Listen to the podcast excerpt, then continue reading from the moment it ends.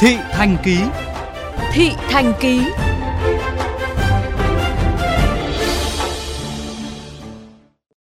Thưa quý vị, như VOV Giao thông đã thông tin, thời gian gần đây, tài xế doanh nghiệp liên tục phản ánh thẻ thu phí không dừng bị lỗi khi đi qua các trạm thu phí, khiến họ mất thời gian trả phí thủ công.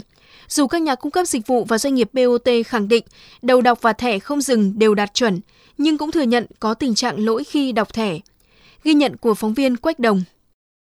Anh Bùi Thanh Tùng ở Vĩnh Tuy, quận Hai Bà Trưng, Hà Nội dán thẻ e-pass của công ty cổ phần giao thông số. Khi qua các trạm như Pháp Vân Cầu Rẽ, Hà Nội Hải Phòng, BOT Cầu Bến Thủy Hà Tĩnh thường xuyên gặp phải tình trạng thẻ không nhận dạng được. Trong khi các xe dán thẻ e-tag của công ty trách nhiệm hữu hạn thu phí không dừng VETC thì vẫn nhận dạng và lưu thông bình thường. Thường thường sẽ phải lùi xe lại và đi sang làn khác. Nó rất nhiều lần là gây rất là bất tiện. Bởi vì là phải lùi xe hàng dài rất là xa ấy.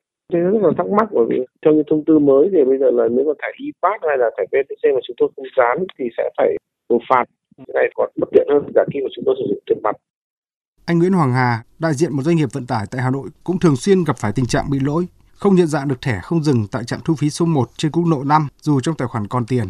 Mỗi lần như vậy, anh Hà đều phải dừng lại nhận thẻ, gây ùn ứ cho các phương tiện đi sau.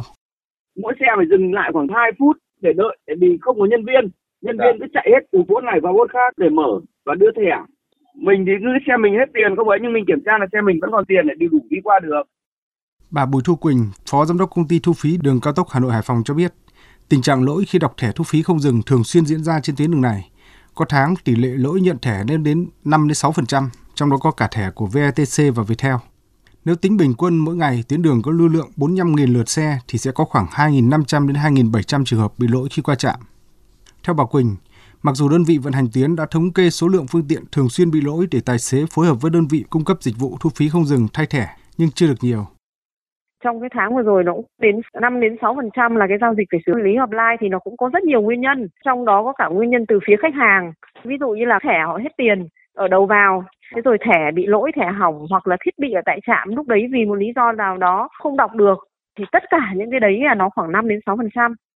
Ông Hồ Trọng Vinh, Phó Tổng Giám đốc Công ty Trách nhiệm hữu hạn Thu phí tự động VATC thừa nhận những thẻ dán cách đây 6 đến 7 năm, dán tại đèn có khả năng bị lỗi. Với những trường hợp này, nếu xác định lỗi do thẻ, VATC sẽ hỗ trợ dán thẻ miễn phí cho người dùng.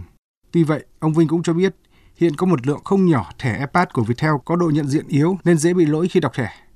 Ngoài ra còn phụ thuộc đầu đọc thẻ của doanh nghiệp BOT. Trường hợp này thì cả Phương Thành và bên Bách họ cũng đã xác nhận là lỗi đấy cũng nhiều nhưng phần backend là VTC hoặc bên Viettel. Rồi còn đầu tư tại trạm thì có hai mô hình.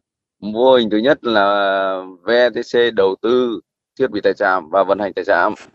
Mô hình thứ hai là BOT đầu tư và vận hành tại trạm và kết nối vào trung tâm dữ liệu của VTC Ông Tô Nam Toàn, vụ trưởng vụ khoa công nghệ và môi trường hợp tác quốc tế, Tổng cục Đường bộ Việt Nam cho biết, thời gian qua có một lô thẻ e-pass của Viettel bị lỗi.